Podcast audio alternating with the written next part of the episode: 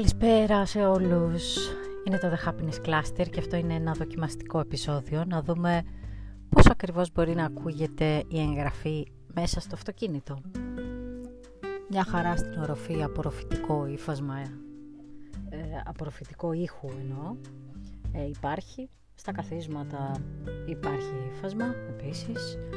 Ε, πολύ μεγάλος χώρος δεν είναι, άρα τι ήχο να μπορεί να έχει. Νομίζω θα είναι μια χαρά. Για να δούμε λοιπόν τι καταγράφηκε. Φιλιά.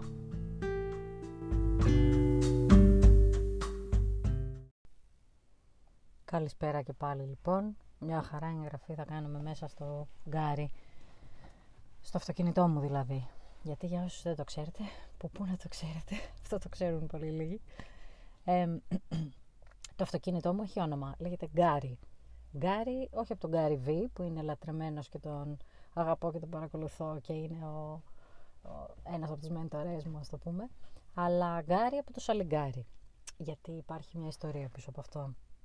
Όταν ήμουνα, δεν ξέρω, 26-27 χρονών, ήθελα πάρα πολύ να πάρω αυτοκίνητο. Δεν είχα τα χρήματα να το πάρω ακόμα. Ήταν, μόλις είχα αρχίσει να δουλεύω τότε, στην πρώτη τράπεζα που έπιασα δουλειά. Ο μισθός ήταν πολύ μικρός, υπήρχαν άλλες υποχρεώσεις. Σε κάθε περίπτωση δεν μπορούσα να πάρω ακόμα αυτοκίνητο. Τότε λοιπόν ε, στο κατάστημα που δούλευα είχαμε πολύ κοντά ε, πελάτη ένα κατάστημα το οποίο πουλούσε ε, ακριβές επώνυμες συγκεκριμένης εταιρείας, ε, τερμάτινες τσάντες και αξεσουάρ. Οπότε εγώ τότε ήμουνα στο ταμείο της τράπεζας και έκανα και όλες τις ε, χαμαλοδουλειές, τις εξωτερικές δουλειές. Το τσόφλι της υπόθεσης, όπως με έλεγαν τότε φίλοι έτσι, εννοείται διασκεδάζοντας. Ε, και πήγαινε ερχόμουν σε αυτό το πελάτη πολύ συχνά, με χαρτιά για να υπογράψει κτλ. Μία από τις φορές που πήγα λοιπόν, ήθελα τόσο πολύ να πάρω κάτι από εκεί, μ' άρεσαν τόσο πολύ και φάνηκε αυτό στη μετέπειτα σχέση μου με τα αξεσουάρ και ειδικά τις τσάντες και τα παπούτσια, τέλος πάντων, αλλά μ' άρεσαν, μ άρεσαν τόσο πολύ τα πράγματα που είχε, ήταν τόσο φινετσάτα, καλέσθητα, πολύ πολύ καλής ποιότητας δέρματα κτλ. Που λέω δεν γίνεται ρε παιδάκι μου, κάτι, κάτι θα μπορώ να πάρω και βλέπω τα μπρελόκ. Είχε λοιπόν κάτι πολύ ωραία μπρελόκ που στην άκρη είχαν δερμάτινες ας πούμε δημιουργίες. Και το μάτι μου πάει και σκαλώνει πάνω σε ένα μπρελόκ δερμάτινο σαλιγκάρι. Και λέω αυτό είναι το κλειδί του αυτοκινήτου μου. Αυτοκίνητο δεν υπήρχε ακόμα έτσι ε, θα το πάρω. Το αγόρασα λοιπόν το σαλιγκάρι και είπα αυτό το ομπρελόκ θα μείνει στην τουλάπα μου και θα μείνει έως ότου αγοράσω αυτοκίνητο. Μόλις αγοράσω αυτοκίνητο θα μπει το κλειδί του αυτοκίνητου. Δεν βάζω κανένα άλλο κλειδί πάνω. Όπερ και γένετο. Έγινε ακριβώς αυτό. Μ' αρέσει πάρα πολύ αυτή η ιστορία ε, γιατί περιλαμβάνει τόσα πράγματα μέσα. Δηλαδή περιλαμβάνει και την αίσθηση ε, έλλειψης. Ότι κάτι θέλω πάρα πολύ και δεν το έχω και δεν μπορώ να το έχω. Όμως περιλαμβάνει και την αίσθηση προσδοκίας και πίστης ότι θα το έχω κάποια στιγμή, δεν το έχω ακόμα.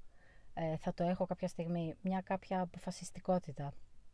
Περιλαμβάνει επίσης ε, πολύ, που για μένα έχει πολύ μεγάλη σημασία, ε, δεν ξέρω πόσο συχνό φαινόμενο είναι, αλλά ε, αρκετά συχνά δίνω ονόματα σε αντικείμενα και τους φέρω μέσα να είναι... Νομίζω έχει κάποιο... Αυτό το φαινόμενο ε, έχει κάποια ονομασία στην ψυχολογία. Νομίζω ότι ονομάζεται κάτι σαν animation ε, από το λατινικό άνιμα που είναι η ψυχή. Δηλαδή δίνεις ψυχή στα άψυχα, εμψυχώνεις, βάζεις δηλαδή ψυχή στα άψυχα, ενώ δεν έχουν. Αλλά ο Γκάρι έχει. Για πολλά χρόνια το έκανα μέχρι και γενέθλια, 17 Σεπτεμβρίου που έχει τα γενέθλιά του, που γιορτάζουν η αγάπη, η πίστη, η σοφία. Καταπληκτικό.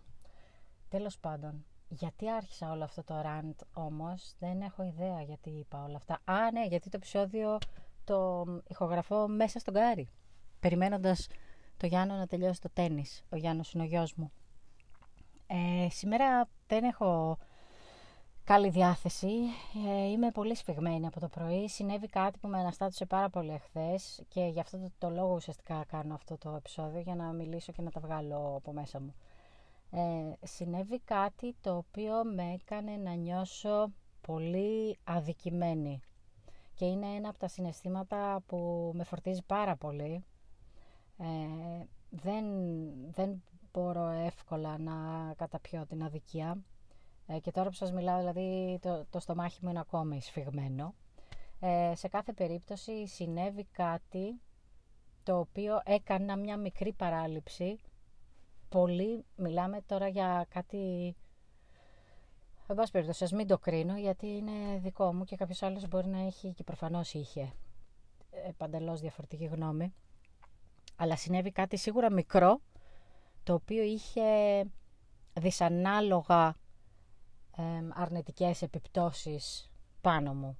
Ε, με τη συμπεριφορά δηλαδή της άλλης πλευράς εγώ ένιωσα ότι αδικήθηκα πάρα πολύ, εθίχτηκα πάρα πολύ και δυσκολεύομαι να αντιληφθώ πώς μπορεί κάτι τέτοιο να φέρει τόσο δυσανάλογη εντός εισαγωγικών τιμωρία ή επίπτωση ας το πούμε για να μην είναι τόσο βαρύ.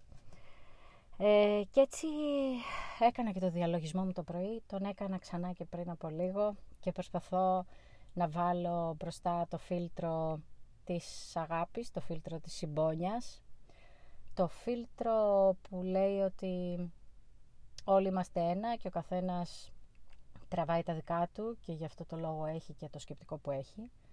Ε, και επίσης να σκεφτώ με τη λογική που συχνά σκέφτομαι ότι rejection means protection, δηλαδή η απόρριψη σημαίνει προστασία και άρα όταν ε, σε κάτι απορρίπτεσαι, σε κάτι ακούς όχι, μια πόρτα κλείνει, τότε δεν πρέπει να απογοητεύεσαι γιατί αυτό εκτός το ότι σου μαθαίνει πράγματα και για την αλληλεπίδραση με άλλους ανθρώπους αλλά και για τη δική σου αντίδραση μετά το όχι, τι θα κάνεις, πώς θα δράσεις, ε, θα το παρατήσεις και τώρα τι και τα λοιπά. Ε, εκτός από αυτό λοιπόν, νομίζω ότι τελικώς οδηγεί σε κάτι πολύ καλύτερο. Σε κάτι πολύ καλύτερο το οποίο περιλαμβάνει όχι μόνο τον εαυτό σου, αλλά και το γενικό καλό. Ακούγεται λίγο γου θεωρητικό, ε, ωστόσο πιστεύω ακράδαντα πως ισχύει. Όταν ε, ακούς ένα όχι, όταν κάτι το θες και δεν συμβαίνει ή και ξαφνικά κόβεται, ε, τότε αυτό σημαίνει ότι κάτι άλλο έρχεται για σένα, κάτι άλλο περιμένει και θα το αναζητήσεις με τις επόμενες σου δράσεις, ε, ώστε να συμβεί και αυτό το κάτι άλλο θα είναι κάτι πιο όμορφο για το γενικότερο καλό. Θα σας αφήσω με αυτό. Νομίζω ότι ξελάφρωσα λίγο. Ε, είναι λίγο έτσι εξομολογητικό το συγκεκριμένο επεισόδιο. Μπορεί σε κάποιον όμως κάτι να προσφέρει, ποιος ξέρει. Όλοι έχουμε μια στο τόσο τέτοιες ε, περιπτώσεις στη ζωή μας. Να είστε καλά. Καλό απόγευμα. Ήταν το The Happiness Cluster με την Άτζελα.